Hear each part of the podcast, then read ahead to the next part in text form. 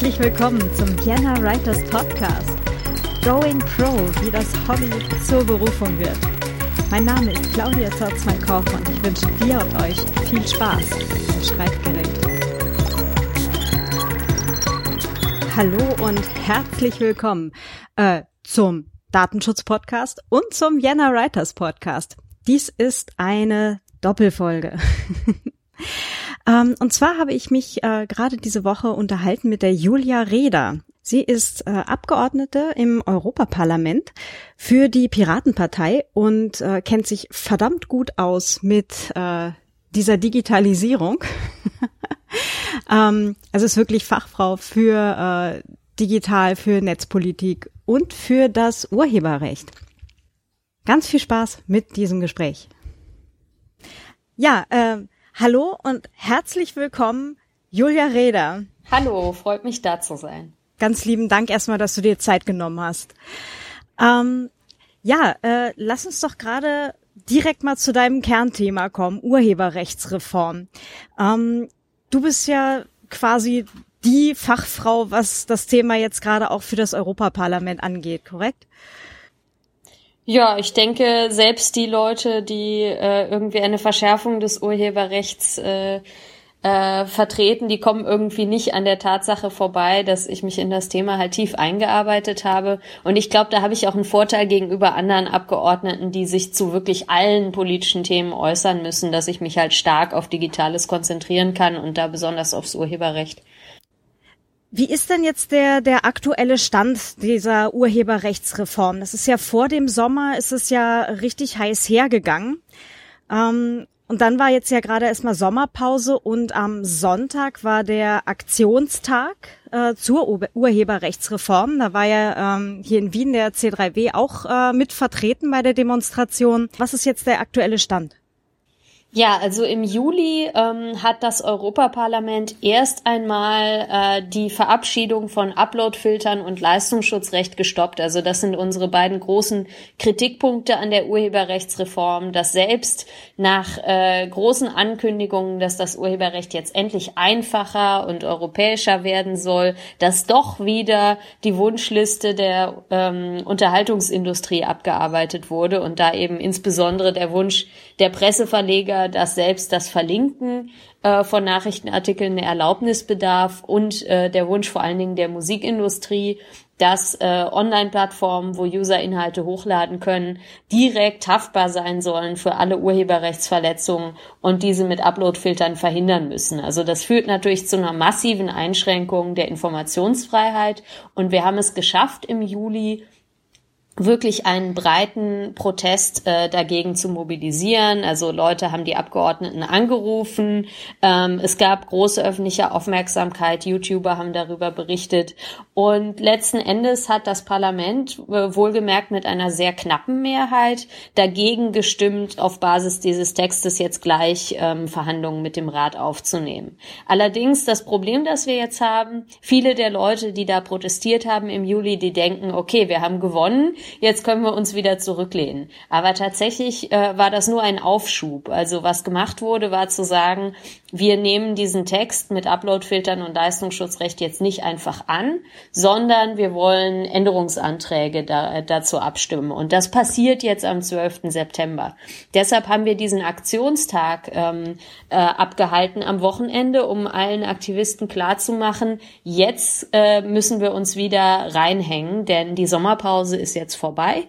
Und ähm, die Abgeordneten werden massiv äh, von äh, ja mit Lobbynachrichten überzogen, auch von Seiten der Verlage und der Musikindustrie. Und wenn wir da jetzt einfach aufhören und äh, äh sagen, naja, äh, unsere Nachricht ist angekommen, dann besteht die Gefahr, dass am 12. September die Uploadfilter und das Leistungsschutzrecht doch einfach durchgewunken werden. Hm. Ähm, Uploadfilter sind ja keine sonderlich gute Idee.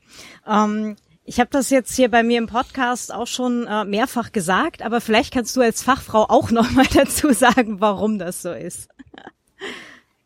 Klar, also ich glaube, Uploadfilter sind absolut kontraproduktiv für alle Seiten. Also zunächst mal aus der Sicht äh, der User ist es relativ klar, ähm, dass äh, Uploadfilter nicht in der Lage sind, unsere Rechte, wenn es um Urheberrecht geht, äh, tatsächlich äh, detailliert zu befolgen. Also es ist ja nicht so, dass jede Verwendung von einem urheberrechtlich geschützten Inhalt automatisch illegal ist.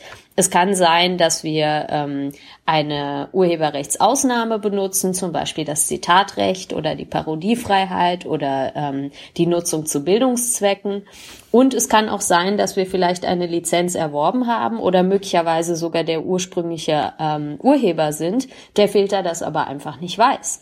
Also nur um ein Beispiel zu nennen, in Deutschland ähm, hatte eine Aktivistinnengruppe vor kurzem äh, ein Musikvideo bei YouTube eingestellt, die nannten sich Pink Stinks und haben gegen ähm, sexistische Werbung protestiert. Und äh, dieses YouTube-Video war super erfolgreich. Äh, äh, es ging irgendwie die Zuschauerzahlen durch die Decke und die wurden dann ins Fernsehen eingeladen zu RTL. Äh, RTL hat das Video gezeigt und am nächsten Tag war es bei YouTube geblockt.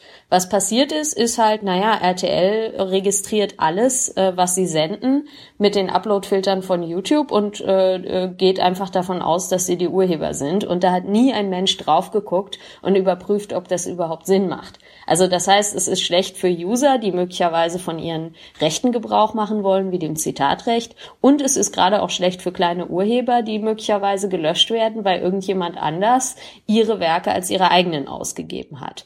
Und auch für die Wirtschaft ist es Mist, weil ähm, alle regen sich darüber auf, dass irgendwie Google und Facebook zu viel Macht haben. Aber was ist denn, wenn ein kleines europäisches Unternehmen versuchen will, ähm, mit denen Konkurrenz aufzunehmen und irgendwie ein innovatives Angebot machen? Wenn die von Anfang an irgendwie äh, Tausende von Euro in Uploadfilter investieren müssen, äh, die dann noch nicht mal richtig funktionieren und befürchten müssen, sobald der Filter auch nur einen Fehler macht, werden sie verklagt, dann ist es klar, dass niemand in diese Unternehmen investieren wird und wir eigentlich die äh, Vormachtstellung von Google und Facebook nur noch unterstützen. Ja, und finanziell auch noch, weil das sind die, die ja jetzt schon die Filter am Start haben und das dann wahrscheinlich eben für alle anderen lizenzieren würden. Ne? Also die verkaufen dann quasi ihre Filter an alle anderen. Ne? Ja, klar. Also ja, also im Moment ist es so, dass äh, Google einen äh, Filter für Musik hat, Content ID. Ähm, für viele andere Arten von urheberrechtlich geschützten Inhalten gibt es überhaupt keine Filter. Also die müsste dann erstmal jemand bauen. Und ähm, also Google selbst sagt, sie hätten in die äh, Entwicklung von ähm, Content ID 60 Millionen Dollar investiert und das ist nur für Musik. Das heißt, ähm, also es ist relativ klar, dass sich kleine Unternehmen nicht leisten können, ihre eigenen Filter zu bauen. Das heißt, denen wird gar nichts anderes übrig bleiben, als diese Technologie von den großen Unternehmen zu lizenzieren, die ja eigentlich durch dieses Gesetz äh, eingeschränkt werden sollten. Hm. Ähm, was sind denn Alternativen, brauchbare Alternativen zu Upload-Filtern? Ja? Oder beziehungsweise, wo können sich jetzt auch äh, europäische Künstlerinnen hm. oder auch Verlegerinnen umschauen? Wo kann man sich denn ein Beispiel nehmen? Gibt es schon irgendwas Funktionierendes? Naja, also die Alternative zum Upload-Filtern ist natürlich, ähm, dass man sagt, also in bestimmten Bereichen, wo Plattformen, die wirklich ähm, äh, ihr äh, Geschäftsmodell darauf abzielen, bestimmte Inhalte zu monetarisieren, dass die dann wirklich Lizenzen mit den Verwertungsgesellschaften abschließen. Also es ist ja auch teilweise schon so, dass zum Beispiel YouTube oder äh, Facebook äh, mit den Verwertungsgesellschaften für Musik äh, Rahmenverträge haben, die ihnen erlauben, äh, beliebige Musik zu spielen. Ähm, die Klage von Seiten der Musikindustrie ist dann meistens, dass die nicht genug zahlen. Allerdings wird die Einführung eines neuen ähm, äh, Rechts auch nicht dazu führen, dass die plötzlich mehr zahlen. Also das haben wir auch beim Leistungsschutzrecht äh, gelernt, wo irgendwie dieser Glaube besteht, dass ähm, wenn man nur die Urheberrechte stärkt, dass dann plötzlich am anderen Ende mehr Geld rauskommt. Aber ähm, also das Leistungsschutzrecht in Deutschland hat äh, den Verlagen nur Verluste eingebracht. Also was man stattdessen machen könnte, wäre zu sagen, man führt ähm, eine Pauschalabgabe ein. Also man könnte zum Beispiel sagen, Remix und ähm, Memes und alle möglichen Arten der Alltagskultur, äh, die urheberrechtlich geschützte Inhalte verwenden, werden komplett legalisiert und dafür zahlen die Plattformen äh, im Gegenzug eine Abgabe an die Verwertungsgesellschaften. Das wäre so ähnlich wie mit der Privatkopie. Jetzt sind auch nicht alle Fans von der Privatkopie, also manche Leute finden das auch unfair, dass sie dann irgendwie zahlen müssen jedes Mal, wenn sie äh, ähm, irgendwie einen USB-Stick kaufen egal ob sie äh, da jetzt Musik drauf tun oder nicht. Aber ich glaube, es hat zumindest zu einem gewissen Frieden in dem System geführt, wo alle Seiten irgendwie gleichermaßen unzufrieden sind. Und das könnte man auch für Plattformen machen. Eine andere Möglichkeit wäre, dass man sich anschaut, wie funktioniert's beim Radio. Also da ist es auch so, ähm, dass äh, die Rechteinhaber es einem nicht verbieten können, bestimmte Musik im Radio zu spielen, ähm, aber äh, sie werden äh, auf jeden Fall bezahlt und die kleinen Radiostationen zahlen weniger als die großen. Ähm, allerdings, ja, das sind vor allen Dingen Probleme auf dem Musikmarkt. Und was bei diesem Artikel 13 völlig ver, äh, in Vergessen gerät, ist, dass er eben nicht nur für Musik gilt, sondern für alle urheberrechtlich geschützten Inhalte, egal ob eigentlich ein Problem besteht oder nicht. Also es gibt äh, äh, zum Beispiel urheberrechtlich geschützte Inhalte, wo es überhaupt nicht zur Debatte steht, dass irgendwelche Plattformen da Schaden anrichten würden. Also das beste Beispiel ist, denke ich, Software. Ähm, Softwareentwickler haben natürlich ein Urheberrecht an der Software, die sie entwickeln, laden sie aber meistens freiwillig auf äh, verschiedene Plattformen hoch, zum Beispiel auf GitHub. Und ähm, da wird niemand dabei ausgebeutet. Also es ist ein wichtiger Bestandteil ähm, äh, der Industrie und ähm, äh, diese Arten von ähm, Plattformen werden eben genauso von Artikel 13 betroffen. Das heißt also, sinnvolle Lösungen zu finden, äh, die nicht auf Uploadfilter aufbauen und äh, die sich tatsächlich auf die Lösung des Problems beschränken, um das es hier geht, nämlich äh, ähm, dass die Musikindustrie ähm, Rahmenverträge äh, haben möchte mit den Plattformen, wo Musik äh, äh, vermarktet wird. Und ähm, also dafür liegen Vorschläge auf dem Tisch. Es ist halt die Frage, ähm, ja, ob die, die Verfechter dieser Reform tatsächlich bereit sind, auf Uploadfilter zu verzichten, weil ich glaube, den meisten Urhebern geht es nicht darum, ihre Inhalte aus dem Netz äh, äh irgendwie zu entfernen, sondern denen geht es um faire Bezahlung und das könnte man wesentlich einfacher haben. Mhm, genau, das gilt ja für Autorinnen und Autoren ganz genauso und äh, also jetzt nicht nur für die Musikindustrie. Das ähm, habe ich ja jetzt dann halt auch äh, auf diversen äh, Autoren-Mailing-Listen äh, halt auch vor dem Sommer sehr gut mitbekommen, äh, in welche Richtung äh, da halt argumentiert wird.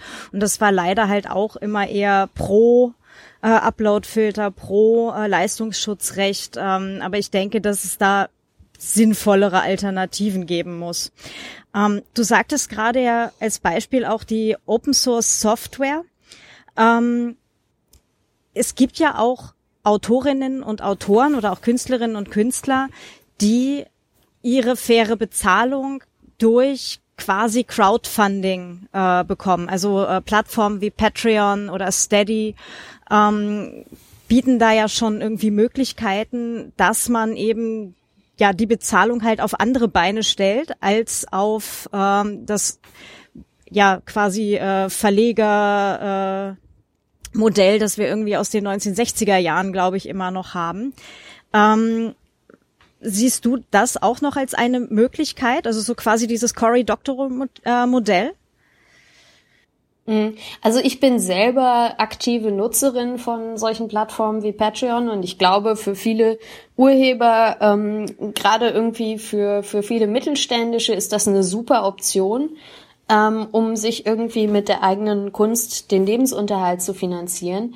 Ähm, allerdings sind halt die, ähm, die traditionellen Strukturen in der Kulturindustrie so stark, äh, mit der Politik vernetzt, dass es jetzt wahrscheinlich nicht funktionieren wird zu sagen, naja, wir, wir brauchen euch nicht mehr und äh, alle sollen jetzt auf Patreon gehen. Also es ist sicherlich ein Modell, das für viele Urheberinnen und Urheber funktioniert. Ähm, es ist auch so, dass gerade im Musikbereich inzwischen der Großteil der Einnahmen, die tatsächlich bei den Musikerinnen äh, und äh, Musikern ankommen, eigentlich eher äh, mit Merchandise und Konzerten erwirtschaftet werden als mit äh, der Musik an sich. Und ähm, das, also das ist alles richtig, aber ich glaube, man muss auch realistisch bleiben, wie große Revolutionen jetzt äh, im Rahmen dieser Reform möglich sind. Also ähm, Leider sind wir jetzt doch wieder an einem Punkt, wo es darum geht, äh, die Situation für das freie Internet nicht zu verschlimmern und zu versuchen, eben wirklich schädliche Vorschläge wie die Uploadfilter abzuwenden. Ähm, ich bin absolut dafür, dass man mal eine grundsätzlichere Diskussion darüber führt, äh, wie man das Urheberrecht besser ans Internetzeitalter anpassen kann. Aber äh, das Europaparlament scheint dafür noch nicht so recht bereit zu sein, weil wir diskutieren jetzt nicht mehr darüber, ähm, wie kann man das System irgendwie fairer machen und äh, wie kann man es vereinfachen, sondern äh, wir diskutieren über äh, absolute Verschlimmerungen Veränderungen des äh, Status quo. Mhm.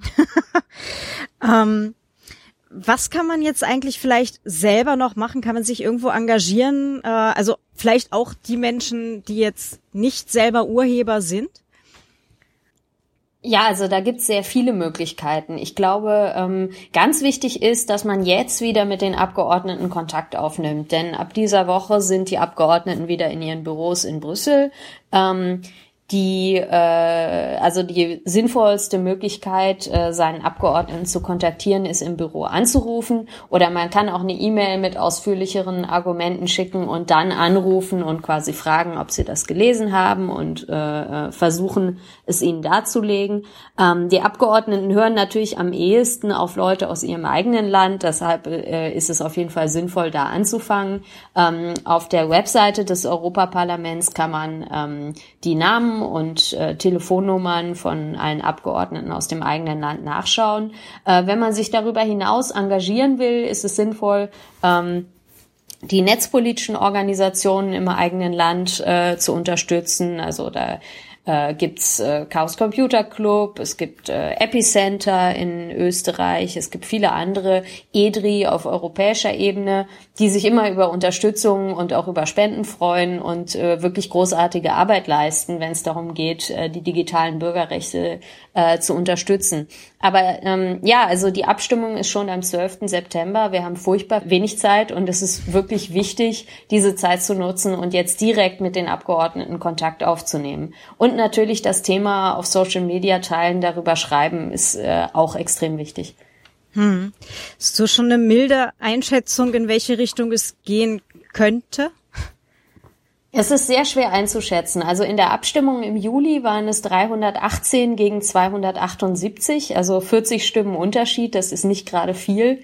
Und 150 Leute haben entweder nicht abgestimmt oder sich enthalten. Das heißt also, es kann das Pendel kann in beide Richtungen schwingen und es ist wirklich wichtig, jetzt ganz viel Überzeugungsarbeit zu leisten, ähm, um, um das Ganze eben äh, in eine sinnvolle Richtung zu lenken. Ich glaube, bisher hatten die Unterhaltungsindustrien einfach das Gefühl, sie müssen gar nicht Kompromisse eingehen. Also jede noch so dumme Idee, die von ihnen kommt, wird schon von der Politik umgesetzt. Also das Leistungsschutzrecht ist das beste Beispiel. Das ist ähm, absolut gescheitert in Deutschland und Spanien, wo es äh, ausprobiert wurde. Und trotzdem äh, läuft es Gefahr, jetzt auf Europaebene umgesetzt zu werden. Und ich glaube, deshalb ist das Wichtigste einfach zu zeigen, also es, es läuft nicht mehr, dass solche Gesetze mehr oder weniger unbemerkt von der Öffentlichkeit auf EU-Ebene verabschiedet werden und dass die Proteste erst kommen, wenn das dann in zwei oder drei Jahren äh, national umgesetzt wird. Das ist, glaube ich, das Allerwichtigste, dass die Abgeordneten das Gefühl haben,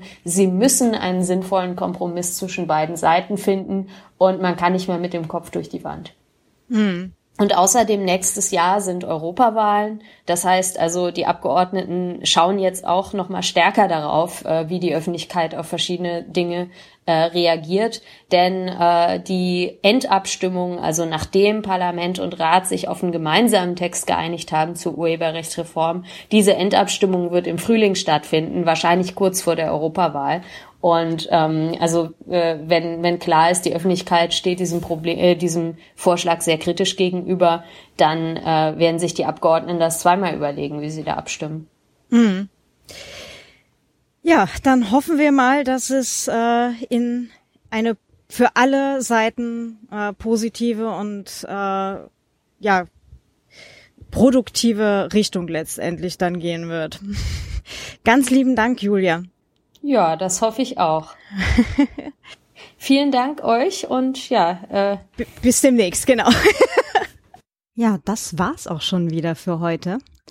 Ähm, die Links äh, habe ich euch alle in die Show Notes gegeben und noch ein paar Informationen. Ähm, auch wo ihr euch noch äh, ja beteiligen könnt, äh, wo ihr euch engagieren könnt. Ähm, ja, jetzt am 12. September sollten wir alle zusehen, dass wir zumindest Uploadfilter und Leistungsschutzrecht äh, irgendwie aus dieser Gesetzgebung raushalten, aus den genannten Gründen. Ich habe das ja ohnehin auch schon gesagt, äh, den Link zu der Folge, wo ich's äh, gesagt hatte, den gibt's ebenfalls in den Show Notes.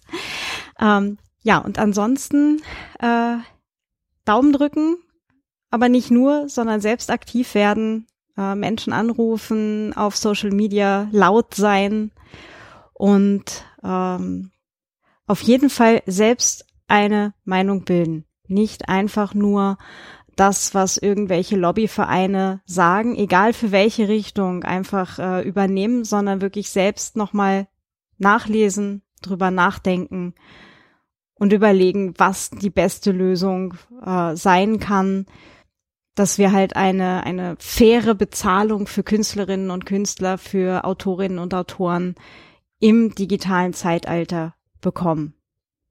In diesem Sinne, habt doch einen ganz schönen Tag und ich hoffe, wir lesen uns ungefiltert auch dann in der zweiten Septemberhälfte wieder.